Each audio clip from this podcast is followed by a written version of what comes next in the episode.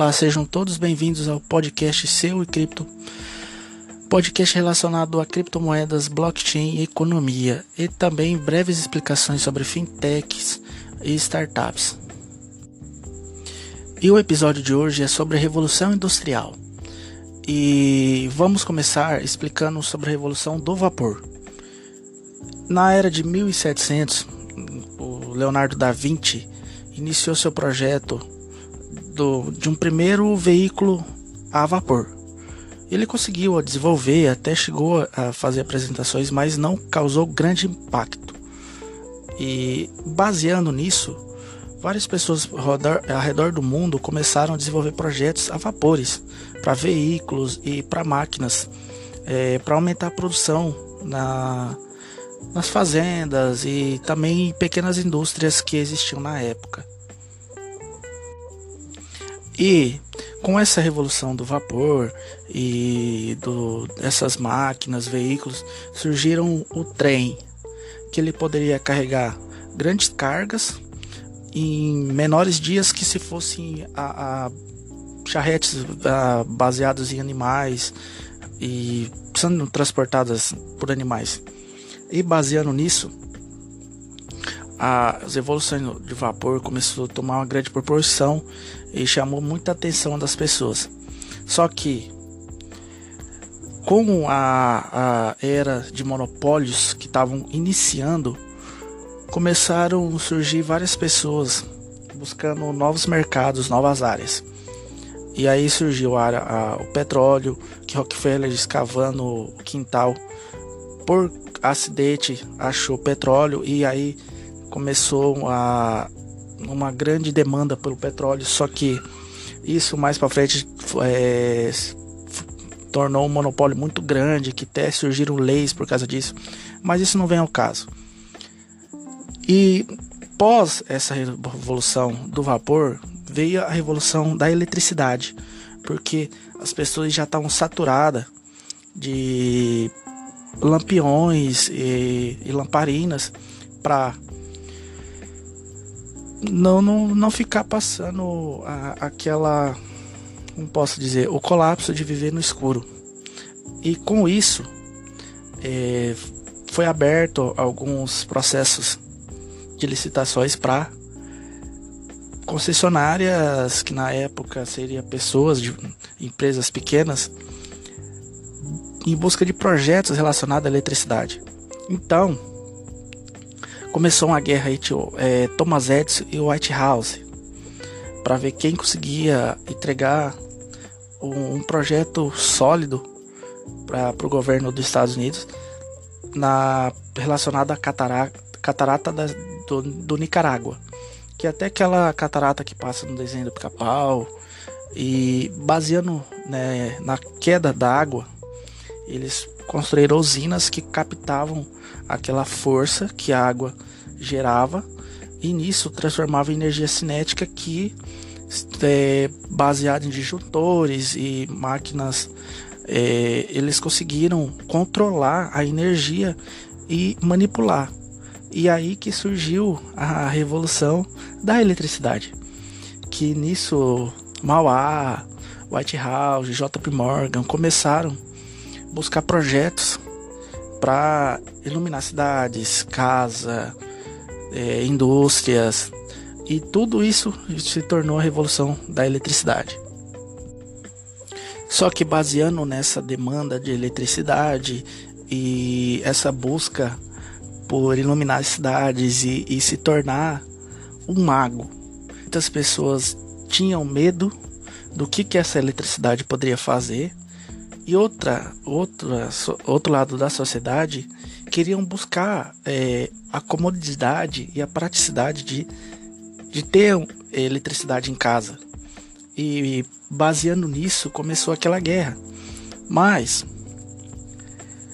como todo toda busca por inovação tem a sua a sua seu lado de, de briga, de ideologias diferentes, mas também tem seu lado brilhante, porque querendo ou não, depois da era da eletricidade, começaram as pessoas buscarem inovar em questões de, de mecânica, é, de, de máquinas, de processos industriais, de e nisso é, na Guerra Fria entre os Estados Unidos e, o, e a Rússia foram buscar computadores. O que, que seria computadores? Primeiro, no início, era pessoas que tinha um QI elevado em questões de matemática e graduações e as pessoas eram computadores. Elas faziam os cálculos e, claro, um ser humano tem uma probabilidade de erro maior do que uma máquina, infelizmente.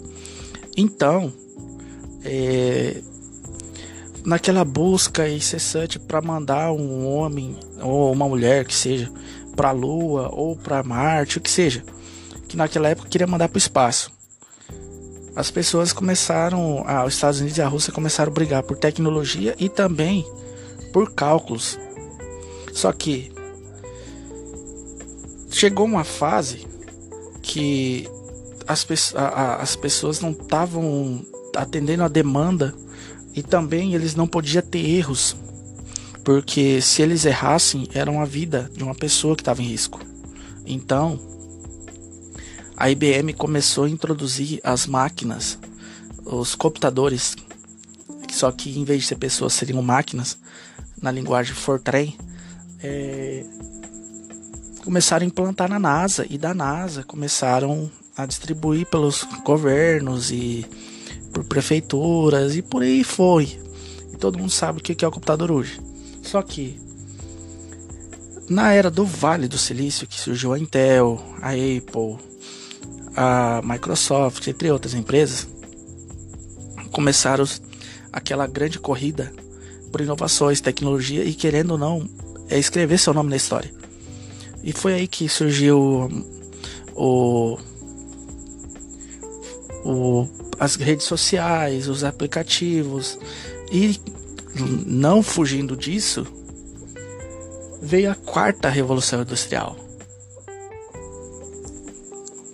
E com essa grande revolução da computação que as pessoas estavam acostumando já, que veio a era da internet escada, que era aquela internet que você pagava por todo o bip que ela apitava e, e, com essa ideologia diferente que as pessoas tinham de querer montar algo que impactasse e que ficasse o nome das pessoas é, na história.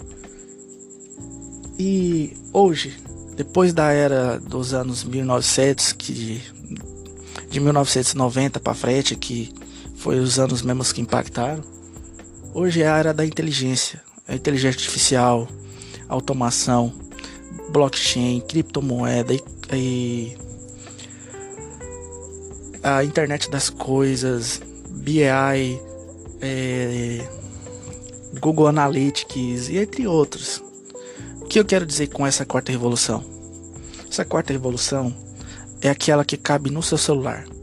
O seu celular, é, você pode conectar seu e-mail, do seu e-mail você pode conectar a seu Instagram, seu, seu WhatsApp, e fazer tudo, até de um trabalho de faculdade, até um projeto muito bem elaborado para uma multinacional, você pode fazer no seu celular. Basta você ter as ferramentas certas e o conhecimento certo.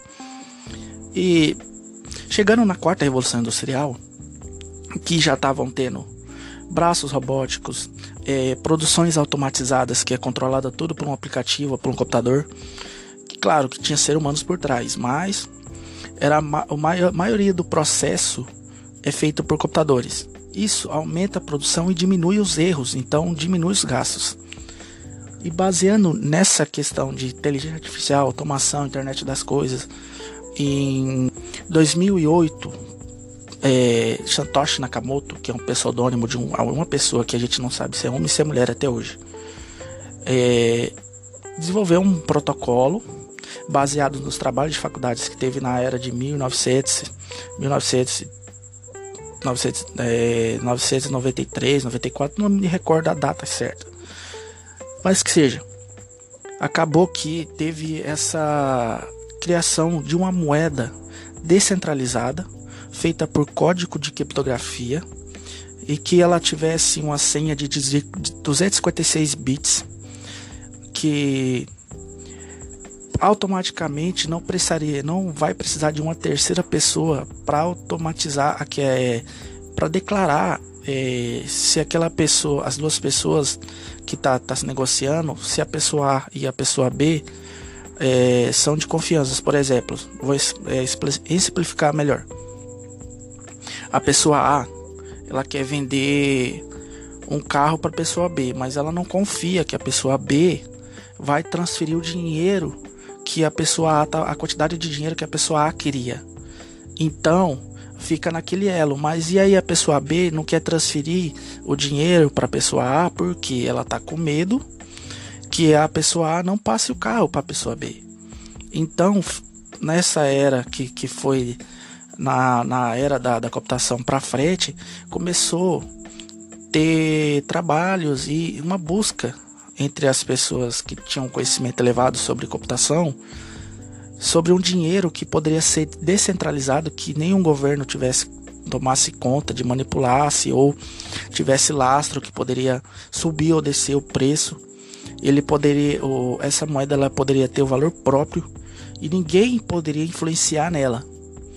E baseado nessa questão das pessoas A e B que eu acabei de dizer, foi desenvolvida a blockchain que ela faz o papel de cartório, mas um processo bem mais seguro, porque a cada minera, mineração é feita a 10 minutos até o halving passado, que vai, vai mudar daqui uns dias. Acaba que o que? A cada bloco gerado é, é uma segurança a mais que a blockchain tem. Então imagina a quantidade de, de, de transações que já foram feitas até hoje.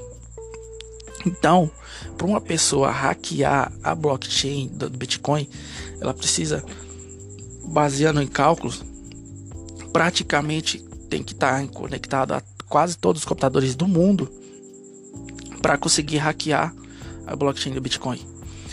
Teve boatos e comentários relacionados ao computador quântico do Google. Mas analistas é, entusiastas de criptomoeda falam que, baseado em cálculo matemático da blockchain, demora de 10 a, 15, 10 a 12 a 13 anos o computador quântico do Google conseguir quebrar a blockchain do Bitcoin. Então, baseado em tudo que eu disse desde a revolução do vapor, a gente está na era que da revolução da inteligência, que as pessoas não vão mais precisar se matar de trabalhar para fazer coisas, por exemplo, igual carregar peso é, em charrete ou fazer trabalho braçal que era antigamente feito nas fazendas em, na época de 1700, igual colheita de café, entre outros. Baseado nisso, é, eu sei que muitas pessoas têm medo da tecnologia relacionada à criptomoeda, blockchain, como é que eu faço, o que, que eu faço, é, isso é legal, isso é errado perante a lei. Isso é um debate que vai durar alguns tempos, alguns e alguns anos. E baseando nesses debates, é, a gente pode se ver que já está tendo uma procura de intermediação entre os governos e os desenvolvedores. Para quê? Para ter uma regulamentação do uso. Não tem como é, haver regulamentação de tecnologia porque tecnologia ela cresce a cada segundo. Então não tem como vir um governo e engessar qualquer tecnologia que seja. Isso é, é matar a tecnologia. Só que tem como regulamentar o uso das pessoas. Por quê? É, eu nem vou entrar em detalhes, mas relacionado à quantidade de golpes que teve de pessoas achando que estavam mexendo com criptomoeda ou blockchain, mas quando foram ver foram lesadas por golpes é, isso só aumenta a questão das pessoas é, dos departamentos políticos quererem a regulamentação do uso para tentar inibir e, e tentar engessar essas questões de golpes, porque o Brasil é um, do, um dos países mais afetados em questões de golpes e questões de pessoas lesadas, de acharem que estão mexendo com criptomoeda, mas não estão. Então, é para isso que está sendo criado esse podcast. Durante de outros, outros podcasts vai ter entrevistas entre os outros desenvolvedores, é, pessoas que também estão procurando é, conteúdo sobre criptomoeda, blockchain, economia e desde já ficou convite para os próximos podcasts vocês também acompanhar e aprenderem mais, porque hoje uh, o que está acontecendo é que as pessoas estão sofrendo de falta de formação. E baseado nessas faltas de informações, eu e mais alguns amigos e colegas vamos tentar é, sanar essas dúvidas e explicar o que realmente de fato é a tecnologia de criptomoeda, inteligência artificial, blockchain, automação, inteligência artificial, internet das coisas e entre outros. Desde já eu agradeço por ter escutado o podcast até, até esse certo momento. E fica o convite que só está iniciando a saga.